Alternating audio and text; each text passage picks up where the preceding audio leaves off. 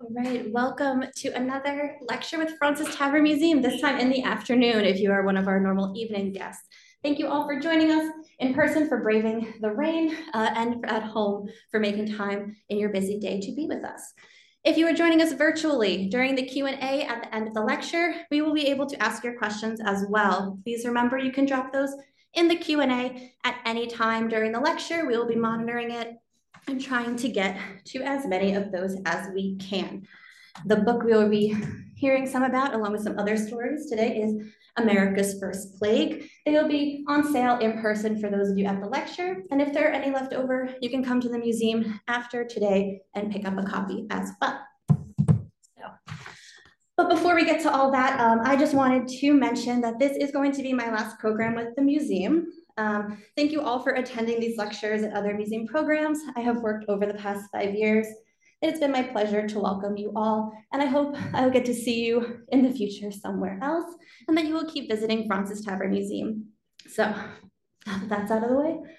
Let's get to it. As always, the views of the speakers are their own and do not necessarily represent the views of Sons of the Revolution in the state of New York or its Fraunces Tavern Museum. To introduce today's speaker, Robert Watson has published over 45 books, several of which have won awards, are in international translation, and have been featured at book festivals and TV documentaries. He holds the title Distinguished Professor of History and Avron Fogelman Research Professor at Lynn University. Today he'll be telling us some history stories from the founding era of the United States. So I'm going to turn that over to you. Thanks, Sarah. And thank you, Sarah, for your service to Fraunces Tavern. I love this place. Uh, every time I come to New York City, I visit and I've had the pleasure of giving several public programs with Sarah. So you'll be missed and I wish you uh, well. Thanks for gathering on this rainy day, right? I was ready to build an ark. It was, I was down at Times Square. It took two hours to get here.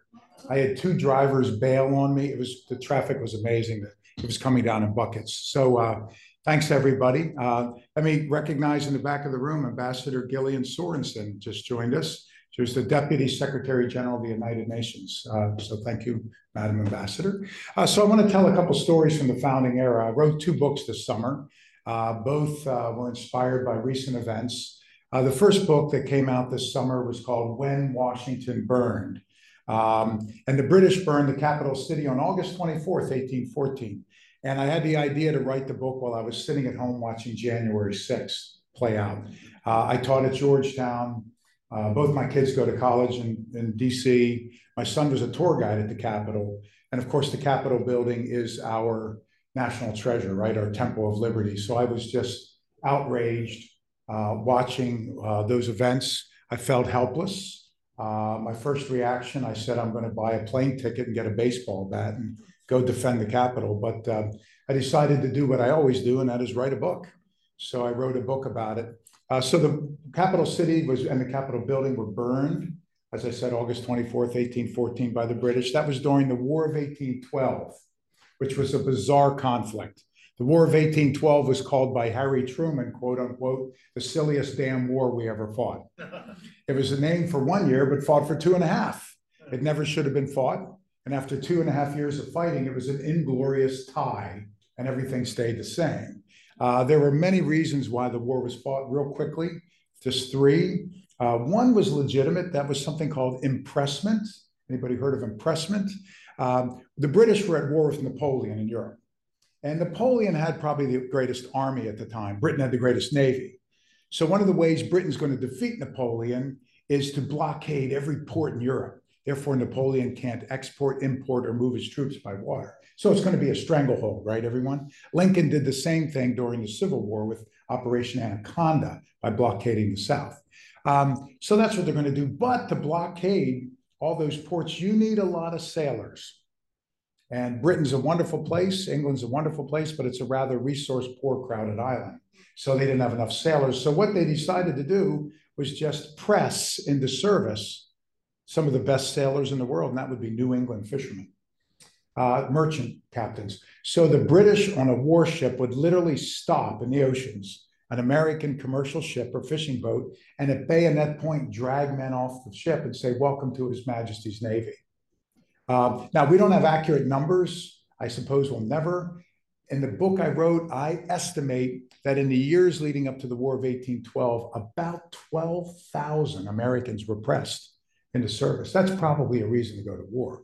Every family in New England had lost a son, a brother, or father.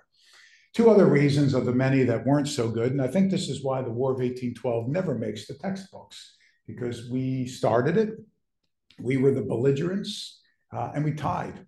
Um, one was Southerners wanted to expand slavery across the continent, maybe into Canada, to the southwest, which is now was taken from Mexico, right? The Treaty of Guadalupe Hidalgo, into Mexico, maybe into Cuba. And the war would provide cover for Southerners to spread slavery all across the, the hemisphere, quite frankly. And the other one was Southerners wanted to basically eliminate the indigenous population. They wanted to commit genocide on a continental wide level. Uh, and the war would give them cover to do it. So, yikes. Um, now, the war is going horribly. We lose every battle, basically, even though we have a five to 10 to one advantage over a few Canadians, a few British, and a few Indians. But the British and the Canadians had two secret weapons. Isaac Brock, he was basically the George Washington of uh, Canada, and Tecumseh, I think one of the greatest uh, native chiefs in history, big tough guy. And uh, they whooped the American army time and time again. We're so frustrated after embarrassing defeats that we finally find a great general. He was an explorer who discovered a mountain in Colorado. His name was Zebulon Pike. And Pike had a major army with an armada of warships, and he sailed across the Great Lakes to sack the Canadian capital of York, which is now Toronto. Um, they were sacking York easily. We annihilated a few defenders there. So Pike sits down on a rock with some of the captives and said, Listen, if you surrender, you have my word as a gentleman. And he was a gentleman. We will spare the town, spare the fort, let you surrender with dignity. As they're doing that, a cannonball from one of the naval ships hits the supply depot, the armory with all the powder, creating a massive explosion. More men died in the explosion than died in the battle knocks the walls of the fort down, knocked trees over. This is how massive it was. Many men suffered hearing loss, concussions. Just this was how big the explosion was. It sent a rock. A surgeon, an American surgeon treating the wounded, said that the rock was the size of a harpsichord. It sent it launched through the air as if by a catapult or a trebuchet, and it lands on top of Zebulon Pike's head and squishes him flat. Uh, without Pike there, a bunch of wild men, many from Kentucky, they went nuts and they burned the Capitol, attacked women, children, the elderly. We looted, we pillaged, we acted like Vikings. And of course, the British and Canadians said, we won't forget that. And sure enough, um, August of uh, 1814, the British finally defeated Napoleon. And with Napoleon out of the way, now they can focus on these pesky American mosquitoes buzzing around Canada. And they sailed a flotilla of warships, the largest expeditionary force ever to leave British shores at the time. And they planned a three prong attack to annihilate America one from the north, from Canada, one up to New Orleans, Mississippi, and the other one straight into the heart, Chesapeake. They're going to hit Baltimore and Washington. And um, we have a general named William Winder, who is basically a coward. He's running around scared to death and General and uh, Secretary Armstrong, the uh, War Secretary, basically says they'll never attack Washington. Well, the British land under General Robert Ross with an army that defeated Napoleon, and they're marching to Washington. We scramble militias, clerks, farmers, blacksmiths, a mismatch, and we meet them at a place called Bladensburg, if anybody's heard of that, in Maryland. It's about six miles east of Washington. Now, we should be able to hold the British. They have 4,500 men marching, but only about 1,000 are in the advance. The rest are way behind, lying on the road. Why? They weren't used to that heat and humidity of Washington in the summers. I live in South Florida, and I think Was- I love Washington and Maryland, but I think it's even more humid than South Florida in the summers. And they're wearing wool uniforms, right? Um, so, um, plus there's a river with one bridge. I think all of us in this audience could hold off an army at a bridge, right? It's a choke point, it's a killing point. You just line up and fire into it. General Ross and the British arrive and they're thinking, oh no, there's 6,500 Americans on the other side of the bridge. But Ross, with his field glasses, looks and says, They're not wearing uniforms. A lot of them don't have normal muskets. They're in terrible positions. They didn't take the high ground. They didn't position their artillery right. We made every mistake in the book. He says, you know what? We can get rid of these guys through Congreve rockets. That's like a fireworks show. So they launch a couple rockets into the air and they explode, and the Americans drop their guns and run. We run. James Madison, the president, and James Monroe, the Secretary of State, are almost killed in the battle because they're almost trampled to death by our army. Uh, they don't call it, historians, we don't call it the Battle of Bladensburg. We call it the Bladensburg Races. And General Ross said the only reason we didn't finish off the Americans, one, he said it was too hot and humid. He said, secondly, they ran too fast. They ran, quote unquote, like sheep before dogs. So now the British marched into the city unopposed, ready to burn. Uh, and they did. They started off uh, that evening around 8 p.m., August 24, 1814. They burned the Capitol, then the White House. Then they would burn the Treasury, War, and State Departments. We set fire to our naval yards to deny them all of our ships and rope and everything else. Uh, they shot Congreve rockets onto the roof of the Capitol and White House, but it didn't ignite. So what they did was they went inside, piled up all the wood, and used the oil, the fuel from the Congreve rockets. And then they lit big fires inside. It was windy, and before you know it, the city was burning. There's two things that basically saved us. Three. One, Dolley Madison, the great Dolley Madison, our best social hostess in history. Madison's out in the field with the army. He leaves Dolley back at the White House with uh, the butler, French John, and two teenage enslaved folks, a boy and a girl. And um, he leaves a colonel and 100 men surrounding the White House to save Dolley. Dolley looks out the window, and all 101 of them run. He sends a note back with a rider telling Dolley to get out of the building. He's worried she's going to be burned, captured, or killed. She sends the rider back with the letter. The letter survives. I reprinted it in two of my books. What does she say in the letter? I refuse to abandon my post. I wrote that Dolley had bigger cojones than the generals. She even wrote saying, if the, the only one back in the city, a couple ladies, she said, if the ladies and I had enough cannons, we'd roll one out of every window and defend this building. At the 11th hour, when she climbed onto the roof and saw a massive cloud of dust, that's thousands of boots marching into the city on dirt roads. Only then did she leave, but not before saving the priceless artifacts, including the Gilbert Stuart portrait of George Washington in all black silk, massive portrait. She said he, he can't even cut it out of the frame. She made him get an axe and chop the frame. She wouldn't even let him roll it up, laid it flat on a wagon. She runs around risking her life to save history. That's my kind of gal. Um, the other one was a young clerk named Stephen Pleasanton, for whom I dedicated the book. It's a great hero from history who's been forgotten. Stephen Pleasanton was a 20 something clerk in the Library of Congress in Capitol. Library of Congress used to be in the Capitol. He gets drafted. Everybody's drafted. He's at Bladensburg with his colonel, Colonel Magruder, and he says, I'm leaving. I got to go back to the Capitol. Magruder says, Well, you'll be court martialed. He says, Well, then court martial me because I'm leaving. For a full day, he drives Colonel Magruder nuts, saying, I've got to go back. Magruder gets so tired of him, he can't afford to court martial him. He doesn't have any men to spare. He says, Then just leave, get out of my sight. Pleasanton runs back to the White House, uh, the Capitol. Why? He saves the Constitution, the Declaration of Independence, the Bill of Rights, and our national treasures. Now, there's no carriages, no horses, because everybody had fled. He literally runs outside of the city and finds one of those two-wheeled ox carts with a cow. And he goes doop doo doop, you know, back into the city full of the cow. And he loads everything up and then he goes down the road there's two roads in and out. He chose one, the other road, Maryland Avenue. He sees the cloud of dust. The British are marching in as he's lumbering down the road. The wheel falls off the cart. Fortunately, it's right next to a blacksmith shop, and the blacksmith had brought.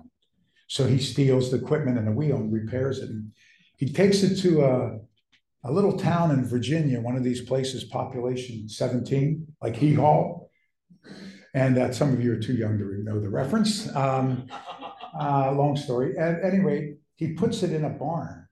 Uh, it turns out the farmer that owns the barn is also the preacher and the sheriff of the town. So he multitasked. And uh, Pleasanton puts it in the barn and leaves it there for weeks. And there, all of our national treasures sat. Satisfied that the British weren't coming back, he finally brought it back to Washington. Um, and there was talk of moving the capital city out of Washington, maybe back to Philadelphia. But something would happen in Philadelphia that we're going to talk about in a minute that uh, deterred them from moving anything to Philadelphia, which was the capital. And uh, Dolley Madison climbs the steps of the burned out building and gives one of these Winston Churchill type speeches about we will rebuild. And they did, they kept the capital. So we came very close to ceasing to exist as a country in 1814. Ross didn't have enough artillery to really hold the city, or we would have been in trouble. Plus, Ross said it's too easy. The Americans can't be this incompetent and cowardly. He said they're luring me into the city. We didn't fall any, fell any trees. We didn't create any, uh, you know, uh, earthworks or trenches. We didn't harass the back of their supply lines. We did nothing that you do to slow down an army. He said they can't be this bad. So he thought there must be a surprise. That night when they were in Washington, not one but two tornadoes apparently touched down. Any of you that have lived there, it's not a place where you get a lot of tornadoes. It's not Oklahoma. And um, the tornadoes and storm killed more men than the Americans. And the British used to London, they weren't used to saying something like this. Uh, they described one officer was trying to keep the men from running. He was on a horse, and the officer and the horse went flying horizontally. So it must have been a heck of a storm. Um, one soldier who was quite um, uh, conspiratorial, I guess, started to unnerve the whole army. He was screaming, It's not tornadoes, it's the finger of George Washington. It's come down to exact revenge. So the British left and we endured. So that's our, our first story. Our second story is about the book uh, that Sarah discussed. It's called America's First Plague. That also just came out this summer. Has the new car smell. Um, why America's First Plague? That's what they called it back then. Newspapers, politicians. Uh, the year was 1793. That would be George Washington's first year of a second term. Uh, per capita, this would be the worst pandemic to ever strike this country. Killed more people than COVID, than the Spanish influenza in 1918, or SARS, or avian flu, or AIDS, or any other scourge. Um, but yet nobody knows anything about it. The backstory to it is just irresistible and bizarre. So it goes back to 1792. There were a group of abolitionists and missionaries who met in London. And honorably, nobly, they wanted to end slavery. Good. However, the way they would go about it is so condescending, so racist, and so colonial by our standards today. What they said was, you know, we can't just write essays to end slavery. We can't lobby politicians. We've been doing, the world's been doing that. Slavery is too entrenched. People are making too much money off of it. We got to come up with something else. So they came up with an idea. Here's the idea why don't we buy a spot of land in Africa? We'll go there and we'll teach these heathen, ungodly savages to pray to Jesus, wear clothing, and eat with a fork. And therefore, we'll show that they're civilized. And the world will then say, ha, we shouldn't enslave them. So that's their idea. Now, by today's standards, this is pathetic. So they buy an island just a couple mile little island called Bolama, sometimes spelled with a U, sometimes spelled with an O, near Benin, near Sierra Leone, Guinea-Bissau, that part of West Africa. They buy this little island. Of course, they don't ask the locals who live there if they can buy their island.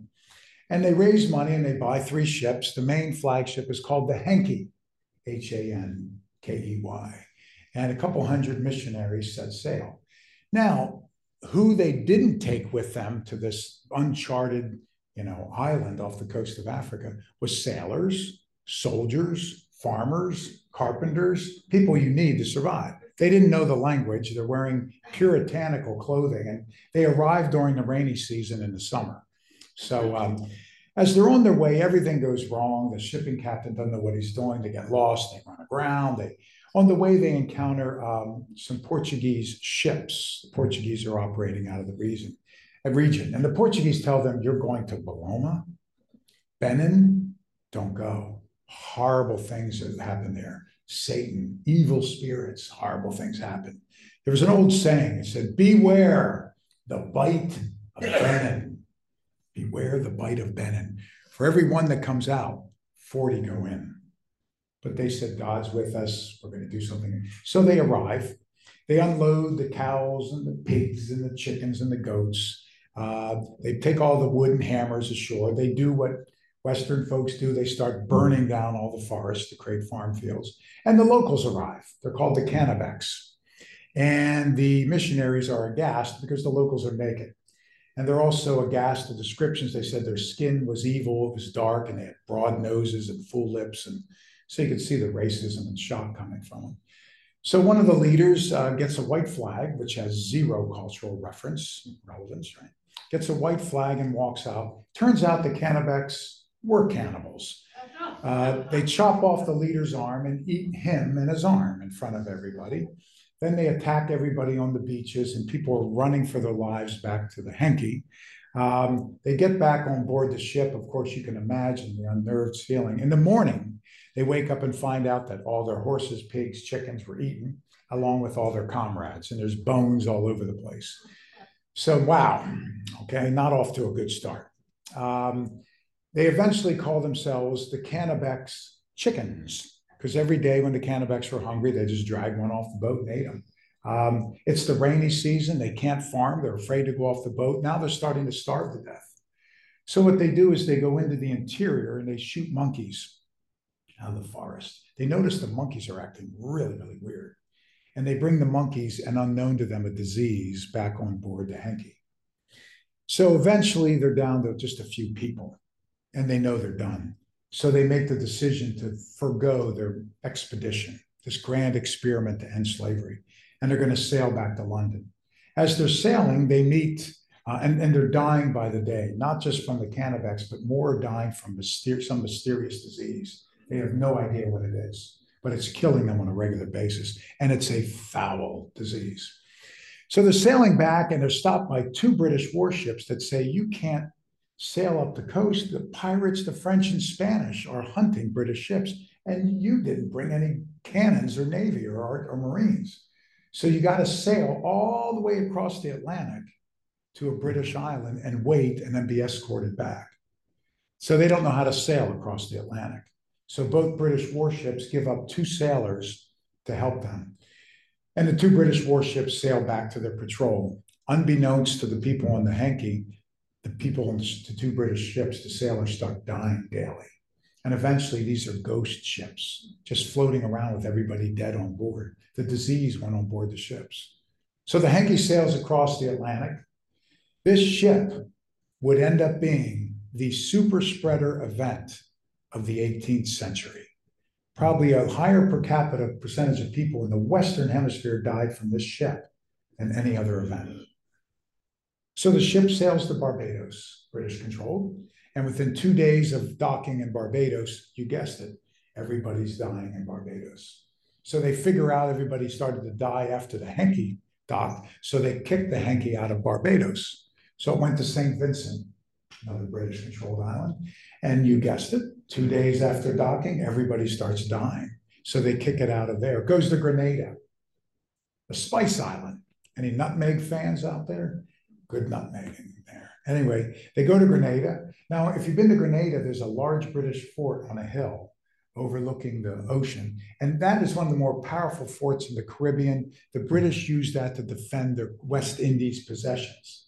But within two days, everybody's dying in Grenada. And it's particularly bad in Grenada to the point where the garrison, there's not enough soldiers left to defend the fort, the island, or British possessions. The British sail uh, uh, 700, they rush on boats, 700 more soldiers over to garrison that.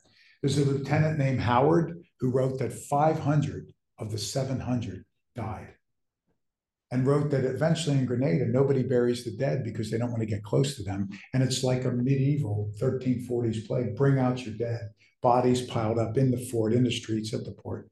So they kick the Hankey out. And the Hankey decides to go to uh, Saint Domingue. Today it's called Haiti, French possession. Now, this is France's crown possession. Haiti, at Saint Domingue, Haiti produces a good percentage of France's rum, sugarcane, molasses, so it's gold. Now, slavery is a unimaginably horrific institution. Uh, many years ago, I did a study where I, I looked at all the leading, like middle school and high school textbooks and all the leading college textbooks and how do they present slavery? They all basically start off by saying, quote unquote, slaves were brought to America. I don't think brought is the right word. I would use raped, commodified, shackled, branded, beaten, sold. But it's particularly bad in Haiti. Uh, for example, there were so few whites, so many hundreds of thousands of enslaved folks, so much money being made that the white population there was particularly ruthless. Two things they did on a daily basis arbitrarily to slaves to scare the you know what out of them. They'd bury them to their necks, pour molasses on them, and let bugs eat them alive. Just leave them there until they were eaten alive. Secondly, they would put them in a barrel of rum, empty, uh, seal it, drive metal stakes through it, iron stakes through it, and then roll them down a hill. Uh, just arbitrary, arbitrary kind of cruelty.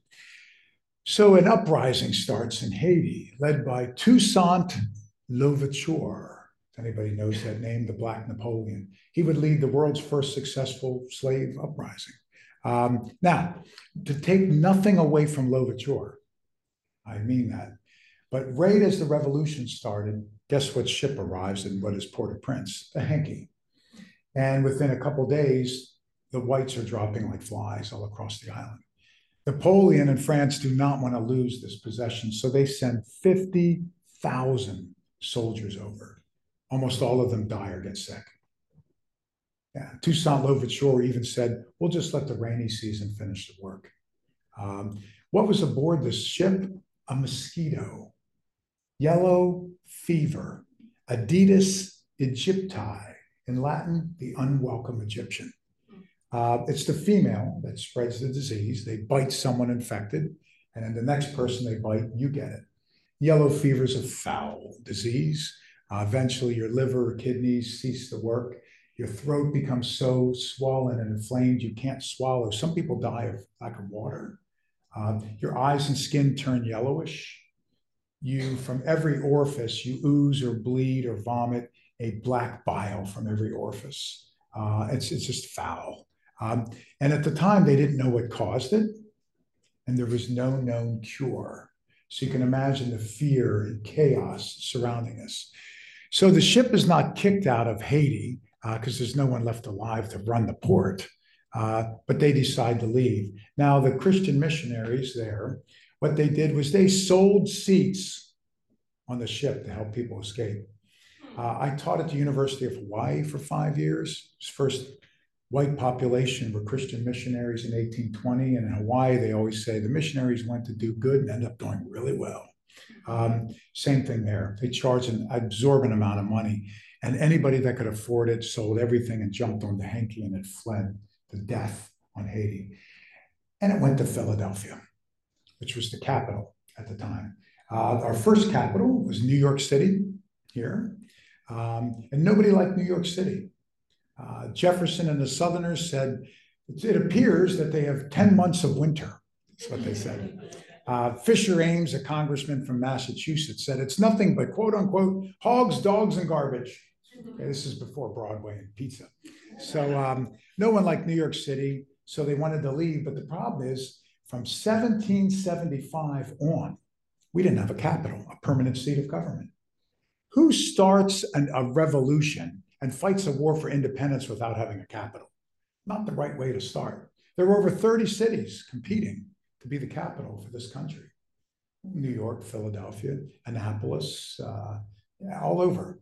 The problem was every city wanted themselves to be the capital, and they would refuse to allow any other city. Why? Pride, money. Imagine you own land in Annapolis or Hartford or Albany. If you own land and the entire federal government, Congress, and military move in, you've increased the value of your land a hundredfold, right?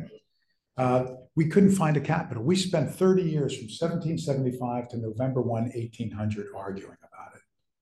Ben Franklin used to make a joke. He said we should just have multiple capitals and move around because the heat, the, the debate was so heated and Congress was so unpopular. Ben Franklin said, "Why don't we build a Trojan horse?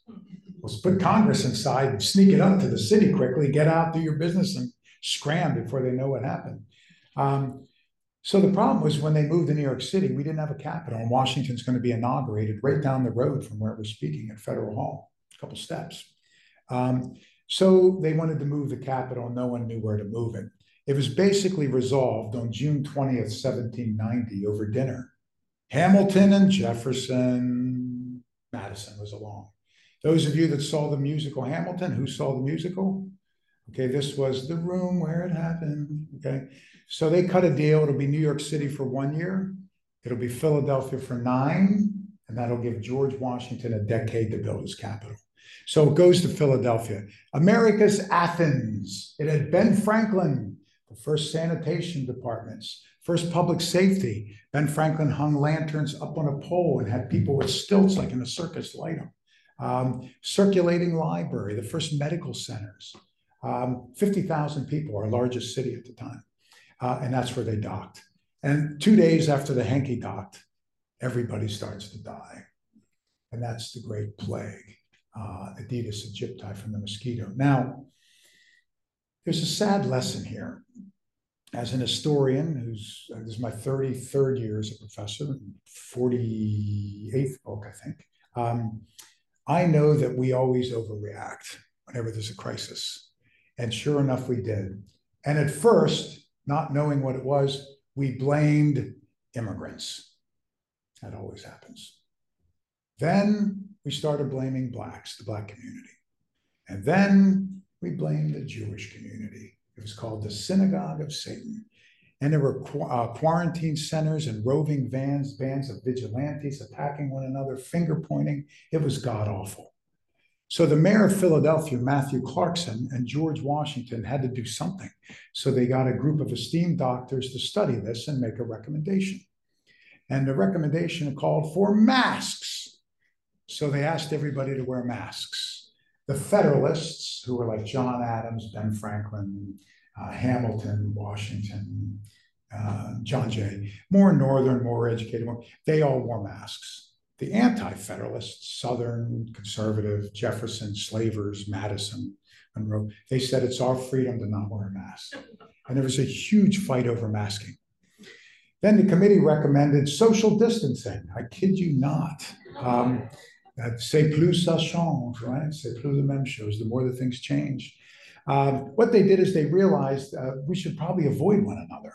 Uh, and they also found out from family members of the dead that people that died were often out at sunset.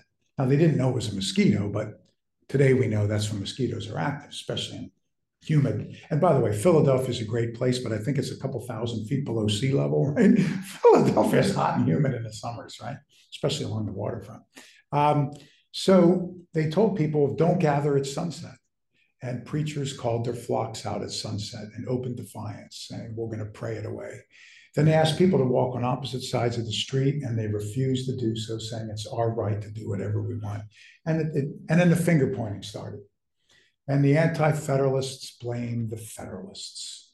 Um, it's their fault. Why? Didn't matter. There's no evidence needed. People will believe anything. Um, and there it goes. And of course, we get a huge fight between Hamilton and Jefferson, once again, Hamilton representing the Federalists who want to mask and behave and use science, and Jefferson representing the anti federalists It's our freedom and right to do what we want. Um, and the fight came over what to do about this. So there's basically two causes for all diseases, according to Hippocrates. And for 2,000 years, medicine and science believe this. One, miasma or miasmata foul air. So, like a swamp or a decaying animal. Well, the ship next to the Hankey dumped rotted coffee. So they said, that's it. That's what's causing everybody to die. So, all we have to do is clean up the coffee. That was basically the anti federalist position. Um, and they cleaned up the coffee and people died wholesale. The second cause of all disease is biles or phlegms. Body fluids are not aligned. So, what do you do? You leach, you bleed, you purge. So anti-federalist oriented physicians, they bled people and they gave them jalap, a Mexican poison that caused nonstop vomiting and diarrhea. And of course, after being bled with nonstop diarrhea and vomiting, you didn't get any better, you got worse. So what did they do? They bled you more and gave you more poison. I mean, that didn't work, they gave you more. Hamilton says, I think that Jefferson's followers are killing more people than this mysterious disease. So Hamilton offers an alternative remedy rest, hygiene, hydrate, let's try lemonade. That's what Hamilton says. So Jefferson is backing Dr. Benjamin Rush. You probably have heard of him, America's most famous physician, signer of the Declaration. It's easy to love Dr. Rush and easy to loathe Dr. Rush. I'm in the latter category. I present both sides in the book.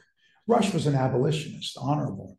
He proposed alternative diets. He avoided meats. I'm a vegetarian. Um, he even said um, during the disease, he thought it was contagious. It's not. But he went into homes of the dying people and continued to treat them. He's a brave guy. But on the other hand, Rush was messianic. He would tell everybody God has not created a disease, a disease that he hasn't given me the answer to. Only I. I know more than all the doctors. I know more than the politicians. I know more than the generals. That's Rush, megalomaniac. Um, any physician that challenged Rush, Rush destroyed their practice. And Rush is backed by Jefferson, which means the newspapers are spewing all Rush's nonsense. Now, Rush bravely goes into the communities, but all he does is bleed, poison, and kill everybody. And he refuses to allow an alternative treatment. Hamilton's gaining some, pro- making some progress because he's backed by his dad, George, right? The problem is Hamilton and his wife Elizabeth, or Eliza, right? Uh, they get the they get the yellow fever, so they have to flee to Albany. Uh, so that discredits Hamilton. So this is madness. Uh, we don't have uh, George Washington must make the most difficult decision. We have two choices, he says to the country. We can stay and die, or do the unthinkable, evacuate. And Washington orders the evacuation. The administration, cabinet leaves, the military leaves, Congress leaves. We went for 100 days without a government. Today, if we didn't have Congress, we'd probably be okay. But for 100 days, we didn't have a government.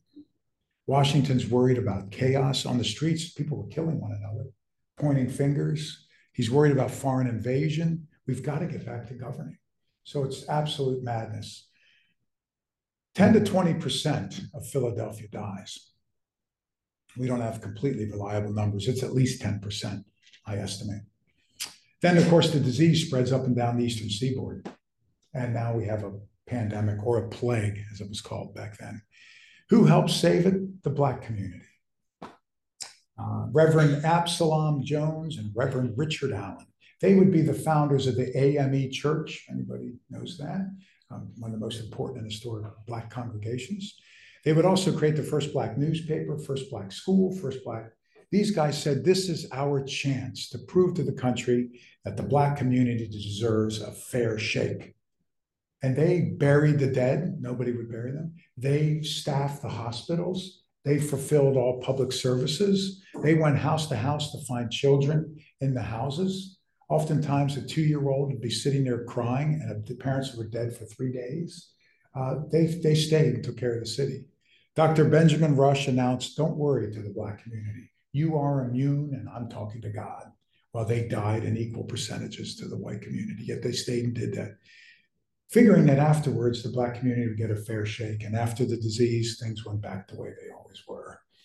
So, how did it end? Uh, around Halloween, they flew white flags over the hospitals and buildings in Philadelphia, a sign that there were no more new cases. A fall frost killed all the mosquitoes. And a fall frost in Boston and New York killed all the mosquitoes. It would happen later in places like Charleston and Norfolk because it's warmer in the South. So eventually it was a frost that killed the mosquitoes um, and survived. Hey, yet we weren't out of the woods. Washington said, okay, we're going back to Philadelphia. It's time to govern. One problem where was everyone? You couldn't text them, couldn't announce it on CNN. Uh, he literally sent men on horseback around the country trying to find his generals, colonels, and congressmen. tell everybody to go back to Philadelphia. The other problem, Jefferson and the Anti-Federalists said, hold on. The Constitution does not give you the right to bring the government back. Washington's mad. He's like, are you kidding me? We need to get back. Jefferson says it doesn't give you the power. Washington says, well, then we'll meet in Germantown or Lancaster or someplace outside of Philadelphia. Constitution doesn't give you the right. So now we're in a whole huge constitutional debate, and the anti-federalists are just holding up everything. If you can imagine that in our politics, nothing being done. Um, so Washington did what he always did. Whenever he couldn't figure something out, he said, Hamilton, solve it. So Hamilton gets it, and in a great move that in 1858, Lincoln would borrow this. Jefferson says it doesn't say that Washington can do this, and Hamilton looks at the Constitution and says it doesn't say he can't. Washington says that's good enough for me. Washington, let's go, puts on his hat, rides by himself into the city. Everybody sees George, it's okay. And people come back. In 1858, in the Lincoln Douglas debates, right? Uh, two years before the presidential, they're running for a Senate seat in Illinois, seven state seats, seven debates around Illinois. There were nine congressional districts, two already had debates, so seven in the districts that didn't have debates. Stephen Douglas pulls out a copy of the Constitution, hands it to Lincoln, and says, Show me where it says you can end slavery. It doesn't. And Lincoln says, Let me see that there Constitution. He had read Hamilton. He said, Well, Judge, show me where it says I can't. Um, so uh, we got back to governing. It was our first great crisis, our first great test in the founding era. And we managed to get through by the skin of our teeth.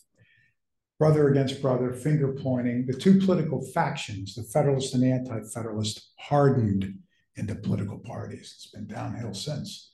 Um, uh, the great Benjamin Latrobe built the first public water system in Philadelphia. Uh, slavery would slowly come to a close. They ended importation of the slave trade. Uh, now you could still have slavery until, of course, the 13th Amendment in 1865. But um, we'd like to think that we ended the importation of slavery because of empathy and humanity. It was mostly disease. They were worried about getting diseases. Somebody put one and one together and figured a lot of diseases come from other places. Uh, it, it also resulted in a major population shift people fled inland to cooler, more high elevation areas away from other people, which had less diseases. So a major impact on the on the country. No one wanted to go back to Philadelphia, so this little some bogs and fields and forests along the edge of the Potomac became our capital city, uh, Washington, uh, D.C.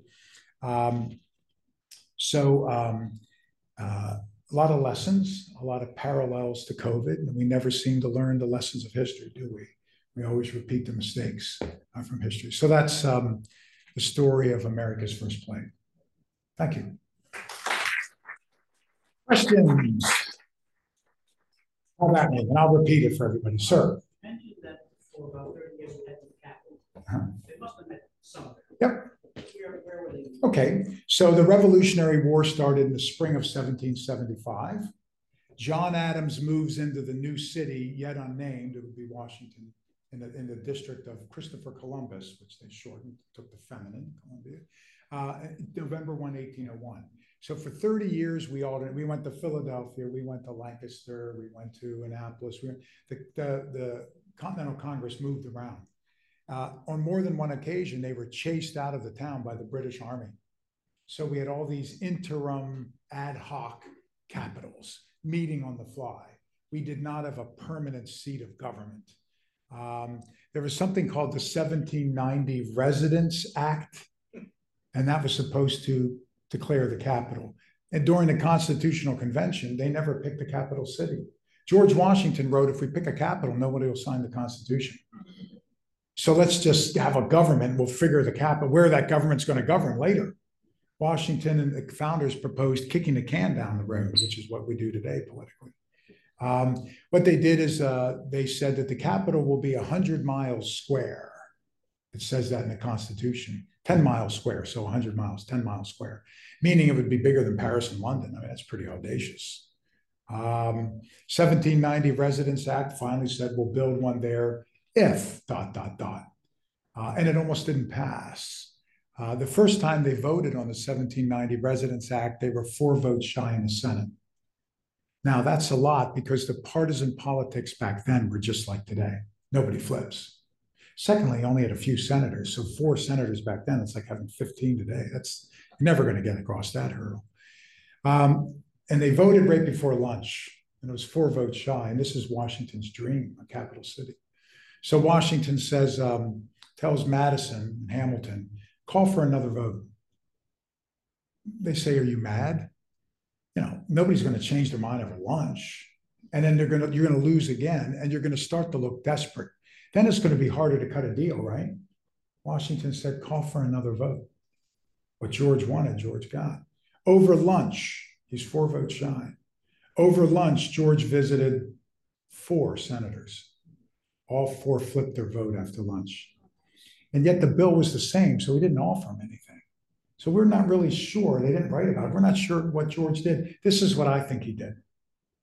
Imagine you're freshman senator sitting in your office. All of a sudden, the doorwell fills up, the door, and George walks in. Probably said something to the effect of, Son, I'm going to need you to do something. Sir, yes, sir. He flipped him and went back and had lunch, and he got his capital. So it was it was it was uh, 25 years, 75 to 80, uh, to, 1800 rather, before we had a permanent seat. So ad hoc, moved around.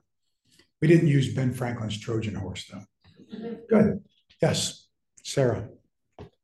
Um, we have a question from the online chat. Um, who are some of the physicians who were disagreeing with Rush on how to treat the plague? Good. So Rush was the most important physician, citing miasma or miasmata and body phlegms. Uh, there was a guy named Jean de Deveze, D-E-V-E-Z-E. He was uh, French and he lived in Saint-Domingue, Haiti. So he saw tropical diseases. He saw mosquito-borne illnesses. He understood it. So he was challenging. However, Deveze had marginal English. He was an immigrant, and he arrived here on one of the boats sailing with the Hankey. So he was so nobody listened to him. Versus Benjamin Rush. Uh, there were also two young doctors that staffed for free what they called the Bush Hill Fever Hospital initially. These guys were brand new, minted medical doctors, late 20s. They had no political base of power. So everybody else was afraid to take on Rush. As Hamilton takes on Rush and Jefferson, it empowers a few others to come forward. But then when Hamilton gets sick and leaves, the rest know if we take on Rush, we have no livelihood, no business. So unfortunately, Rush and Jefferson could be really Machiavellian about their politics. Cross me, and it's the end of the world for you. Um, uh, George Washington had a volcanic temper. Hamilton was an arrogant hothead, but they both sought to break bread with people. And they're the type that you could disagree with them in the morning, and by that evening, they're taking out for dinner. Um, but not so much with Rush, Jefferson. They were very thin skinned. You might tell that I've never been a big Thomas Jefferson fan. Um, brilliant, no question uh, hypocritical all the time. Um, so, yeah, good. Who else? Yes. One more question. Here, you make it your microphone. Uh, yellow fever, what's the status of that now? Yellow fever. So um, we didn't know what it was. Yellow fever has been a scourge to the world. Um, uh, there was a medical doctor who's now very famous. His name was Walter Reed. And during the Spanish American War, that's 1898, Spain has you know hundreds of thousands of soldiers in Cuba, and we send a few people down and we beat the Spanish army, taking nothing away from Teddy Roosevelt and the Rough Riders and others. But one of the reasons we won was the Spanish contracted yellow fever, and their massive army was sick. They were all in infirmaries. Um, very few could fight. Walter Reed does some experiments and realizes it might be a mosquito. So around 1899, 1900, he and a colleague put mosquitoes that are killing people, they put them in a um, container and they put their arms in and infect themselves. Walter Reed's colleague died from it. I mean, so this is either stupid or brave or both. Walter Reed gets sick and realizes it's um, in the 1930s, a guy developed a vaccination and won the Nobel Prize uh, to rid the world of yellow fever. Uh, each year now, uh, about thirty thousand people around the world die from it. It's mostly in places like Africa. Um, the World Health Organization, the UN, Doctors Without Borders, and other admirable groups are trying their best. We have an easy cure, but that doesn't mean it makes it to the people and places that need it. So still about 30,000 people a year die from this thing throughout the tropics. Uh, and a couple hundred thousand people contract it. So it's not one of these diseases that has a 90% mortality rate. So why were the rates so ridiculously high in 1793?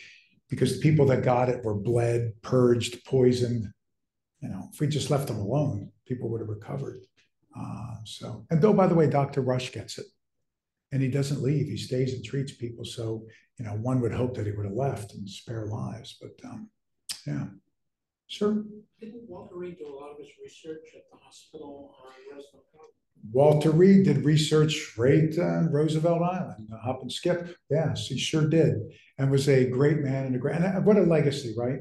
That an important medical institution for those who served honorably. And by the way, I see a U.S. Army. Thanks for your service, sir. Uh, what a what a wonderful legacy for this man that served uh, uh, his country and, and those in uniform so honorably. Yeah, and risked his life to try to find a cure for this thing. I think the guy's name was Theiler, T H E I L E R, that developed the vaccine, Max Theiler. Uh, so, yeah, Sarah. Another question from Lynn in the chat. Do we know why the people on the Hankey lived long enough on the ship to be able to travel around and keep infecting people? Good.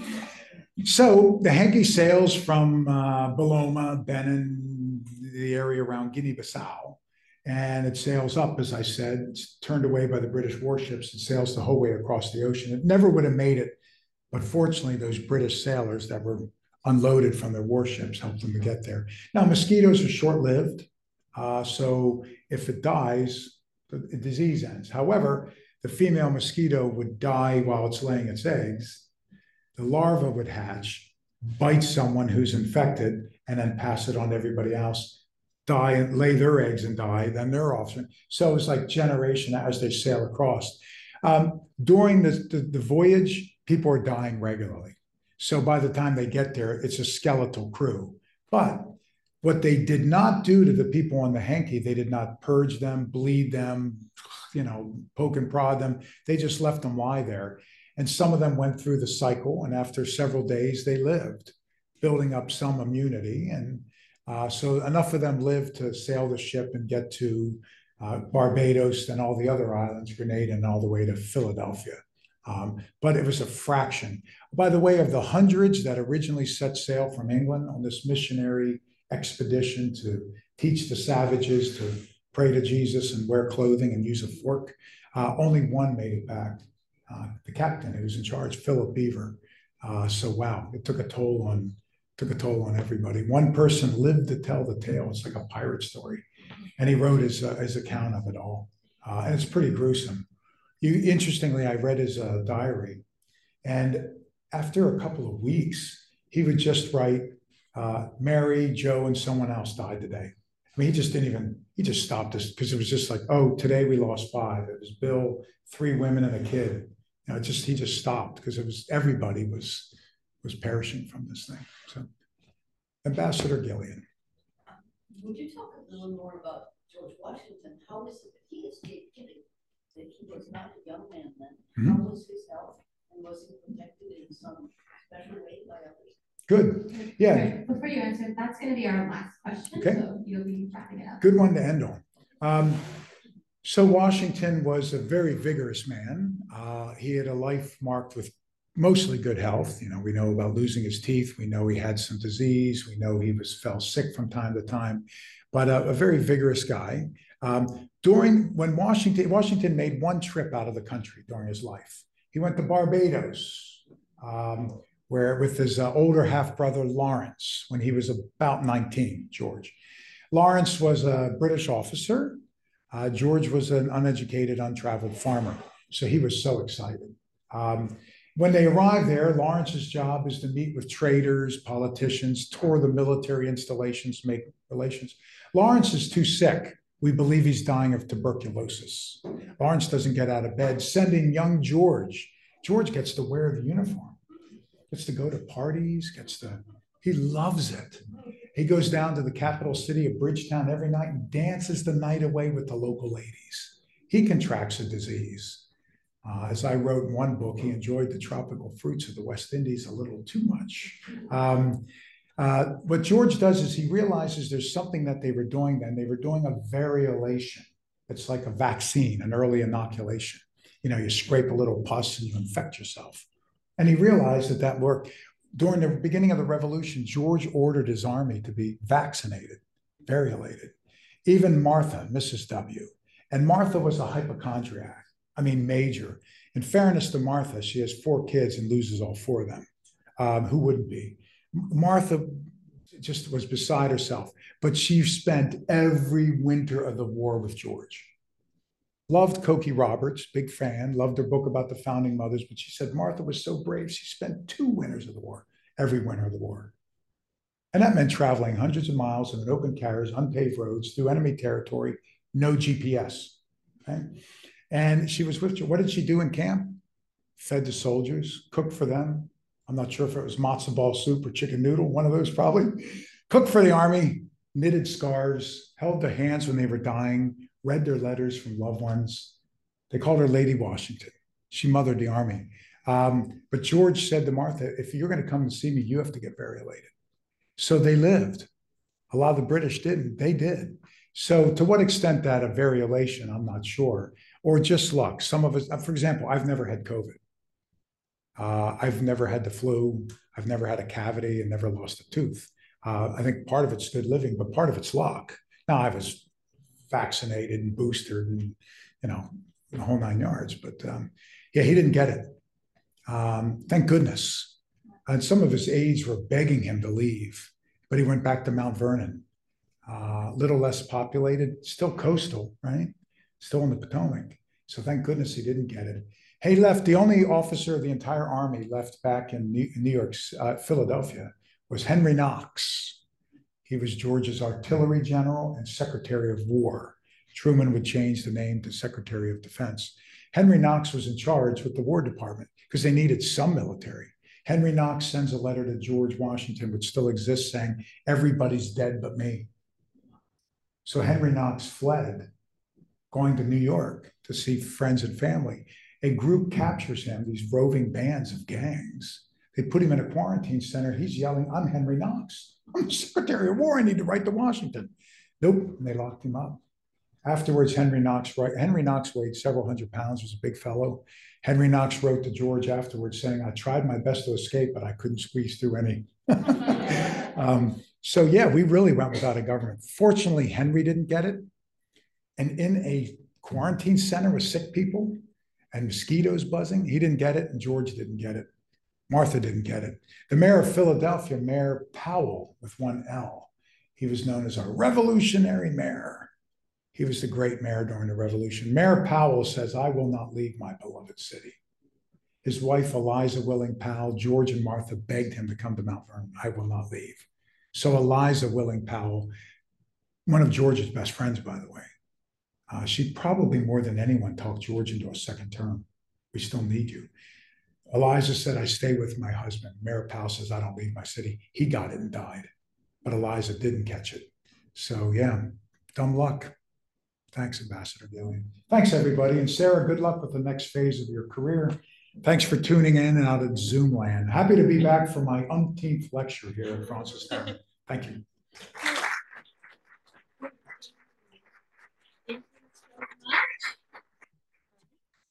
Uh, so just a few closing announcements. Um, thank you for those sharing that wonderful information with sure. us. If you want to learn more about America's First Plague and you're here in person, we have the books. You can see me in the back once I wrap all of this up.